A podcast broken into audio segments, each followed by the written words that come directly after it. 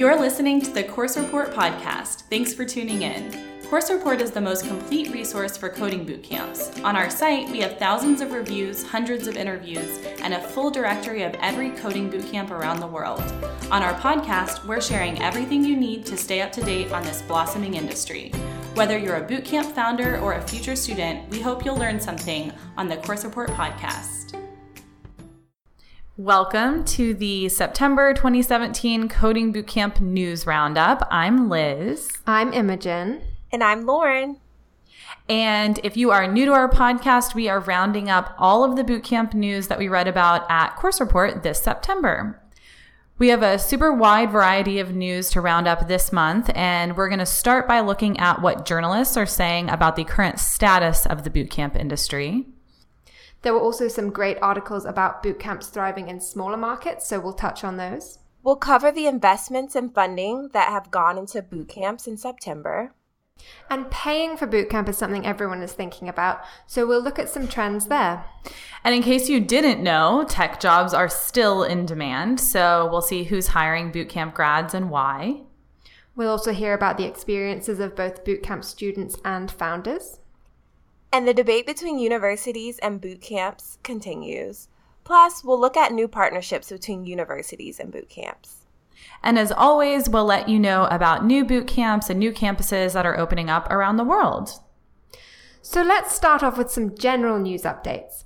Liz, we briefly mentioned the galvanized layoffs in last month's news roundup, but what more do we know now?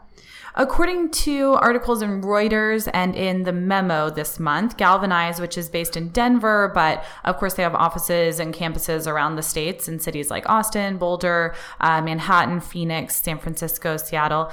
Um, so they just fired 11% of their workforce. That puts about 40 people out of work. This comes directly after the announcements of two bootcamp shutdowns. And we've said in the past that if other boot camps can find a profitable business model, and they really should be able to, uh, while focusing on quality outcomes and student experiences, then they'll continue to thrive. And I would bet that the, those galvanized layoffs are part of that attempt to find a profitable business model.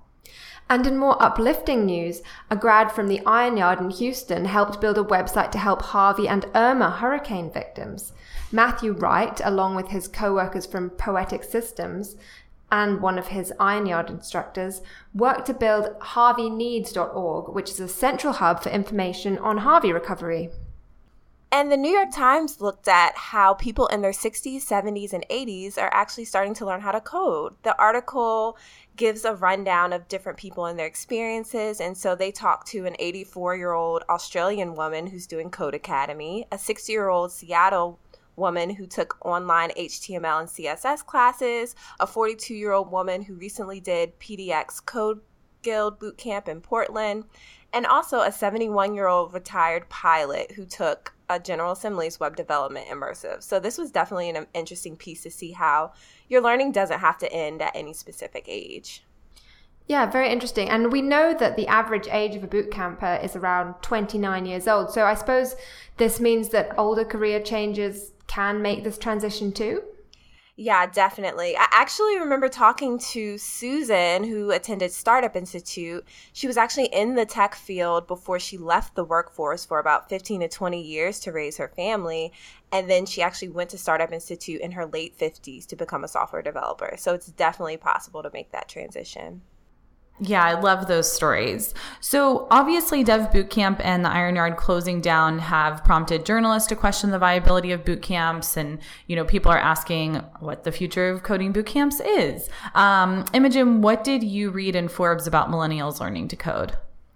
So, Forbes contributor and Third Eye founder Rajat Bhageria writes about whether learning to code is still worth it for millennials. He starts off by saying that it used to be worth it three years ago when coding bootcamps were just starting, and he mentions coding bootcamps like Flatiron, GA, Make School, but then he worries that coding could become automated in the future when machines do the coding instead. So I can kind of see where he's coming from, but of course there are tons of arguments against that automation concern.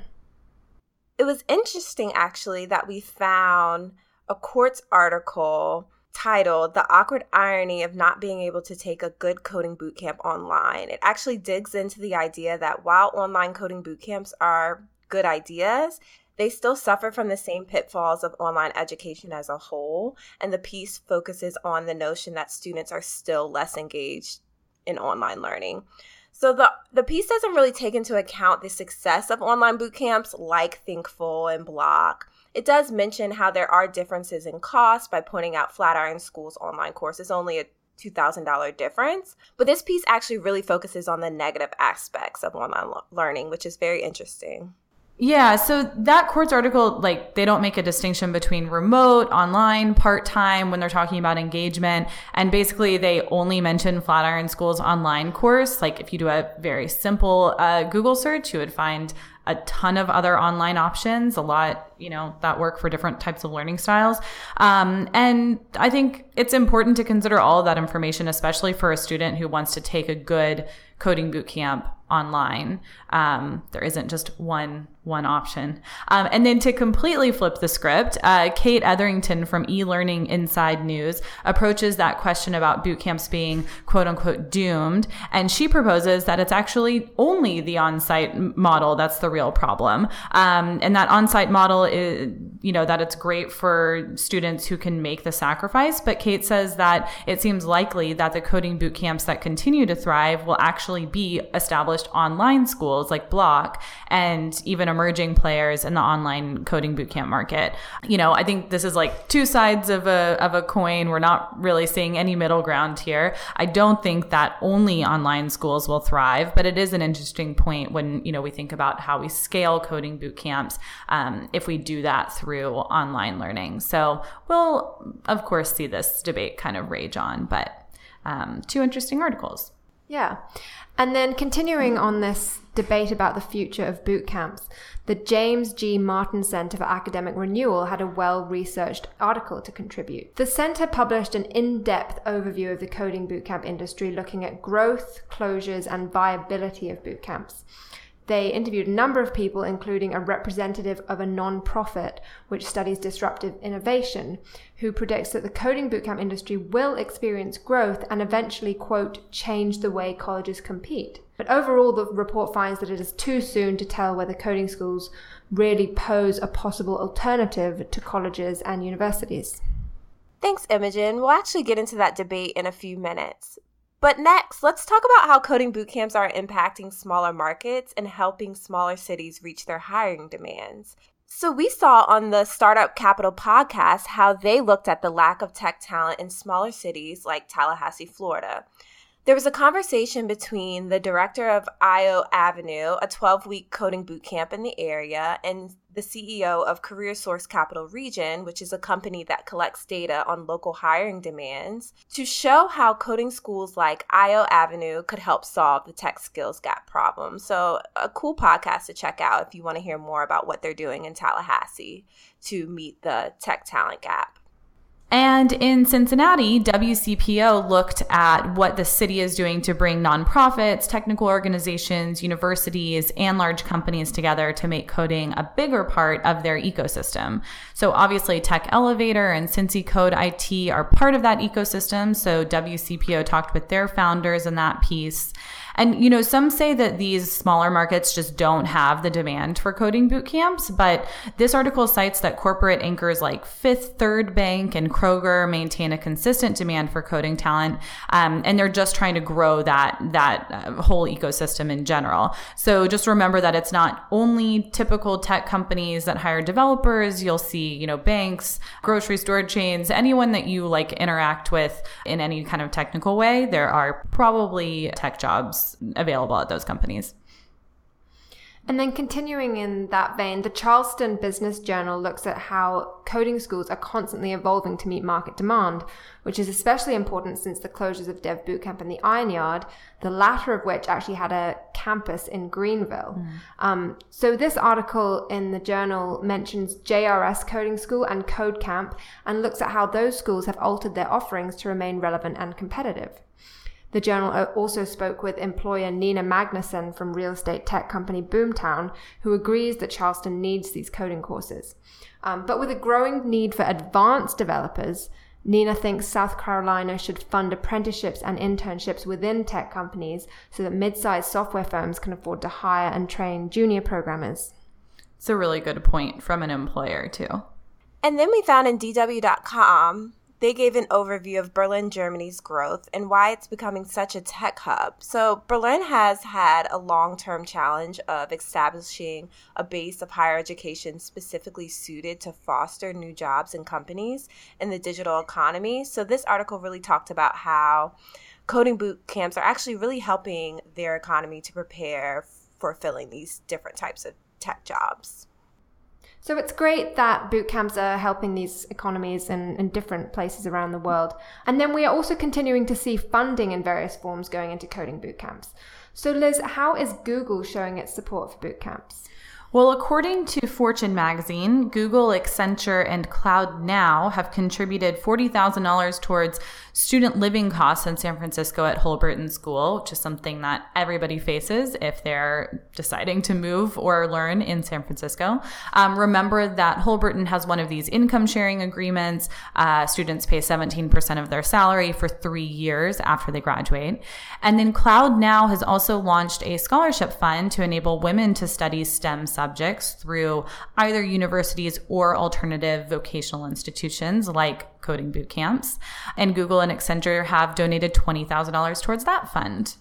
Very nice. TechCrunch and VentureBeat reported that Mission U has raised $8.5 million in financing led by FirstMark Capital. The one year hybrid online in person bootcamp teaches data analytics and business intelligence and has an income sharing agreement where students pay 15% of their salary for three years after graduating. This program requires students to meet in person bi weekly, with a majority of the classes happening in live online sessions. And Mission U has partnerships, which is actually really cool, has partnerships with Spotify, Uber, and Warby Parker, and was founded by Adam Braun, who is also the founder of Pencils of Promise. Oh, that's cool to hear about that um, income sharing agreement. I think, you know, we're always keeping an eye out for innovative ways to pay for tuition. And if you've done any research into this topic, you know that there are a lot of very nuanced ways that schools approach tuition. One thing that we noticed over the last month is that schools who were previously offering an income sharing agreement are now changing that to the deferred tuition model. Yeah, exactly. So EdSurge recently published an in-depth look at App Academy's income sharing agreement and why they had to change it to a more structured payment plan offering in order to adhere to New York state law. So originally the school allowed students to pay a percentage of their salary for a set time after they graduated, but this meant that individual students were paying different overall amounts depending on their salaries, which is not allowed under New York regulations. So now App Academy has a system where students can either choose to pay $17,000 up front or choose from a range of deferred tuition options. So clearly, San Francisco is not subject to those regulations. It's very interesting. And Imogen actually did a ton of research about deferred tuition and income sharing agreements and published a piece on our blog last week that really breaks down like all the differences between these payment models, uh, which school offers what, and what to watch out for when you're choosing one of those plans. Um, I definitely recommend reading it. But Lauren, one student you read about didn't actually end up paying tuition at all, right? Yeah, so Biz Times talked to one student, George Warner, at Dev Code Camp, who got his tuition paid by his employer. And the author, Lauren Anderson, got a hold of George's boss, who said, and quote, I'm always amazed when I hear company leaders say, I'm hesitant about training people because they might leave. Well, if you don't train them and they stay, that's not a good picture. This has to be a leap of faith, and you have to trust in your team, which we do. To me, the best way to retain an employee is to help them grow and move forward and thrive in their careers. So, yes, I definitely agree with George's boss in that in terms yeah, of. Yeah, go George's boss. Yeah, training employees and keeping them, letting them stay. That's great. Go George. Great bootcamp success story. And this month we heard from another bootcamp grad about her experience and also from a bootcamp founder about why he wanted to start a bootcamp. So, Liz, tell us about the article you read by a Launch Academy grad. Yeah, I loved this. Okay, this was a guest post in Technically Philly. By Brianna West. She had just graduated from Launch Academy um, in Boston and she was doing tons of interviews, but they just weren't feeling right. She was like trying to present herself as a um, as a legit developer. And she says that once she started talking about her past experience as a ballet dancer, her story made so much more sense. Interviews started to click, and now she's a developer at Power Home Remodeling Group. So great job, Brianna. And awesome that she's like sharing her experience with future boot campers. And then Silicon Harbor Radio talked to JRS Coding School Chief Technology Innovation Officer Tom Wilson about why he started that coding school. He explains that the parent company is Tabula Rasa Healthcare, whose quote mission is to leverage tech to improve healthcare, end quote. And the team decided that the best way to do that was to launch an innovation center that focused on training. He says, quote, talent is the fuel that drives our innovation, end quote. And then he explains how the program mimics an apprenticeship program with a 12 week school like training in full stack JavaScript. He also goes into a lot of detail summarizing a typical day at the bootcamp. So I think that's worth a listen if you want to hear an in depth overview of JRS Coding School and sort of, you know, a coding school that actually has a very uh, tangible mission. For sure. Thanks, Imogen. So each month we love hearing about what jobs are out there for coding bootcamp grads to fill because there are definitely tons. So let's give a short list of what we've found. And no shocker here, but HR Dive looks at how STEM jobs are still very hard to fill. The American Staffing Association and Career Builder released its skills index recently that shows how STEM roles are among the hardest jobs to fill with qualified talent. And so this article I think is really interesting for you guys to check out because it reflects how it will be hard to change this problem quickly, but turning to apprenticeships and coding boot camps will actually definitely help solve this problem. Nice. And talking about demand for tech talent, Holberton School co founder Sylvain Kalache wrote a guest post in VentureBeat about how the new Amazon headquarters will need around 17,000 developers.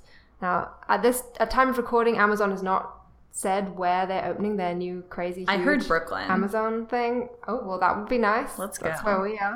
I saw that they're looking at Philly too, though. Yeah, I mean, it sounds like. I mean, everyone is vying for this. Yeah, there's basically an article that about every yeah city being even, the next Amazon headquarters. Yeah, even like Canadian cities want it. Yeah. Oh, really? Yeah.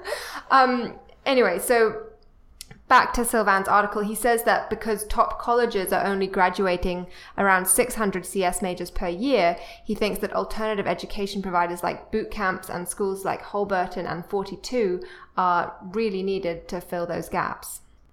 And in the incline, Pittsburgh Boot Camps, Tech Hire Pittsburgh, and Academy Pittsburgh explain why we actually need a whole culture shift um, in order to help boot camp grads land jobs. Uh, I don't know if y'all have looked at tech job recs recently, but like every one of them still say that they expect a college degree by default. I totally agree with this sentiment. I feel like, you know, how can we adapt to changing labor needs if our job recs all still say uh, a four year degree needed or, you know, master's in CS needed? It totally like discourages boot campers from even applying to those jobs in the first place.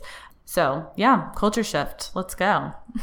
Yes, so Data Science Nigeria, a data science boot camp, wants Nigeria to become the data science outsourcing hub for Africa by 2019 and create 1 million new jobs in 10 years. So, definitely some very big goals. Um, data Science Nigeria is also hosting their first National Big Data Economy Summit on October 12th in Lagos. So, yeah, lots of jobs coming up there. So, Forbes talked to a number of employers about why they like to hire from coding boot camps. These employers range from big companies like Overstock.com to smaller shops like Equity Multiples, Zyrupt, Level 11, and Textio. These employers also give really good advice for other employers who are thinking of hiring bootcamp grads. They point out that bootcamp candidates usually show a desire to grow, they can help diversify your company, and that they're up to speed on the latest tech. But remember that as an employer, you should also assess the whole person, not just their schooling. That's great advice. All right, so let's discuss some of the new partnerships between boot camps, and universities. You know, people point out benefits and shortcomings to both education options all the time. Um, in Next Web this month, Matthew Hughes read the Stack Overflow Developer Survey, and while it doesn't discredit a college CS degree, he does note how well paid those without degrees are. Um, and in a Flatiron School survey, which got covered by Education Dive, they found that 68% of working adults would seek further education if it guaranteed them higher paying job. Um, um, and, you know, we've seen boot camps and universities influence e- each other over the past year. I think ultimately that is, you know, to close the gap that each of them know that exists in their models. Um, so, Imogen, tell us about the new university and bootcamp partnerships that we're seeing. Yeah, so as universities realize their students need practical job ready skills, we are continuing to see them launch coding bootcamps. In Forbes, the founder of Trilogy Education, Dan Sommer, says he believes that universities are the solution to the workforce development gap and that a lot more skills based training can happen on campus. So that's why you're seeing these trilogy boot camps at more than 25 universities across the US, like at Rutgers, UC Berkeley, UCLA, UT Austin, and Northwestern. And we are also seeing partnerships between established coding boot camps and universities. So, Lauren, tell us about Startup Institute's new partnership. Yeah, so Western New England University is partnering with Startup Institute, and they are going to be offering a 10 week data science boot camp. Um, well, data science and analytics. And it's going to occur on October 3rd through December 12th in downtown Northampton. Okay, so a lot has been happening in the university space. Now let's get to what campuses and boot camps are launching. Imogen, what's happening with Apple Swift's boot camp? Right, so we have an update on Apple's one year app development program, which teaches students to program using Swift. AmericanGenius.com reports that the program is launching at Austin Community College in October. This program is aimed at complete beginners who will learn how to design and code fully functioning apps. And then we have Dev Mountain, which is opening a new campus at the US Bank Center in downtown Phoenix, Arizona. This 12 week program will teach full stack web development, and the next session starts November 27th. And Launch Code is opening in Tampa, Florida, hoping to fill the gap left by the Iron Yard when it closed its St. Petersburg campus. And then Senegal's first coding bootcamp has opened in Dakar, which is aimed at 18 to 30 year olds with a bachelor's degree. Um, applications are now open for that with a deadline of October 5th for the November class. And then Software Guild has partnered with Israeli training company Hacker USA to offer a cybersecurity bootcamp in Akron, Ohio. Yeah, I was just talking to their founder, Matan, and they're actually doing courses with Divergence Academy, Software Guild, University of Miami, SUNY, and um, some others. So look out for Hacker USA classes. Did y'all see that Scott Jones, the founder of 1150 in Indianapolis, is moving to Hawaii? Yes, oh, I did see that. Okay. Yeah. Very interesting. Um, but 1150 now has some competition in Indianapolis uh, because there's a new coding school called Kenzie Academy. They're opening in Indianapolis. Uh, one of the co-founders also co-founded Galvanize, uh, and students learn for 40 hours a week for a year, and then they can apply to be a Kenzie Studio Fellow, where they're paid to work on projects for local companies. Very cool. And then, according to telecompaper.com, 42 is opening a new campus in Brussels, Belgium. The founders are currently seeking private backers for the school, which will accommodate 450 students. So, this will be the third campus for the free, non profit three to five year coding bootcamp after its Paris and San Francisco campuses. Plus, Quartz also did a deep dive about 42 in Paris, looking at their sleeping arrangements and how students mm-hmm. hacked the elevator system. Oh, geez. As well as origins and funding. Sounds like an X Files episode. yeah. we also have 12 week coding bootcamp Code Nation, which is launching in Manchester, England. This school was created in direct response to the challenge of the growing skills shortage in the region. So, welcome, Code Nation. And School of Code is launching their four month bootcamp in Birmingham, UK. And then Invictus Knowledge Institute opened in Pensacola, Florida on September 25th. The school is offering 4, 8, and 16 week courses in application development or sysadmin to prepare students for internships and jobs with local tech companies. All right, that's a lot of new campuses. Lauren, do you want to tell us about all the schools we added to Course Report this month? Sure. So we have Impact Byte, which is in Jakarta, Indonesia, First Step Coding in Boston, New York City, San Francisco, Silicon Valley, and online. Logos, which is in Troy, Michigan, Academia Dev to Hack in Caracas, Venezuela, Digital Creative Institute in San Antonio and Austin, Texas, Hyperion Development, which is online, and then we have Tech Fleet Academy in Columbus, Ohio. Wonderful. Welcome to all of those schools. All right, Liz, what was your favorite piece to write on the Course Report blog this month? Okay, mine was with a student. So I talked to Graham Davis, who is the CEO of Brewha, which is an online ticket provider in Ontario. So he didn't do a bootcamp to like get a new job, but Graham wanted to be more technical. So he started learning web development and iOS at BrainStation. He did like part-time courses. And now he says he's able to actually contribute to the technical conversation. And he's even attending BrainStation's new online data analytics course to learn how to tell a better story with data. And he says that's made him an even better CEO. So, kind of a different story, not your typical career changer story, but I loved that. And Lauren, what was your favorite? I spoke with an online coding bootcamp grad from Thinkful, and it was really amazing to hear his experience about working full time while also learning to code online. Um, he actually was the first in his family to attend college and became a manager in biomedical engineering before realizing that he really wanted to focus solely on coding. So I think everyone should really check out this piece if you need a little motivation and inspiration to get started. Totally. That was Jose, right? Yes, Jose. Cool. And then I really enjoyed doing a video interview with Debbie Berebichez, who is the chief data scientist at Metis Data Science Bootcamp. She had some super helpful tips for people thinking about taking a data science bootcamp, including what to learn if you haven't studied math or science in college. She was so good on camera, which is not surprising because she has a show on the Discovery Channel. Yeah, she's like totally famous. yeah, we were a little starstruck. But, Yeah. But she was so nice. She was the nicest person, yeah. It was amazing to meet her. Um, she's such a like lady boss in the data science industry and so smart. So yeah, definitely. That's like a five minute video. Uh, if you want to know what you should learn before you apply to a data science boot camp. So Yeah. the best five minutes you'll spend. Yeah, you can find that either on our blog or on our YouTube channel. Well, thank you so much for tuning in. We appreciate you listening and we love feedback. So, as always, email us at hello at coursereport.com. And if you enjoyed this podcast, help other future boot campers find it by going to iTunes, subscribing to Course Report, um, and leaving a review. And we will see you in October on the Course Report podcast. Bye. Bye.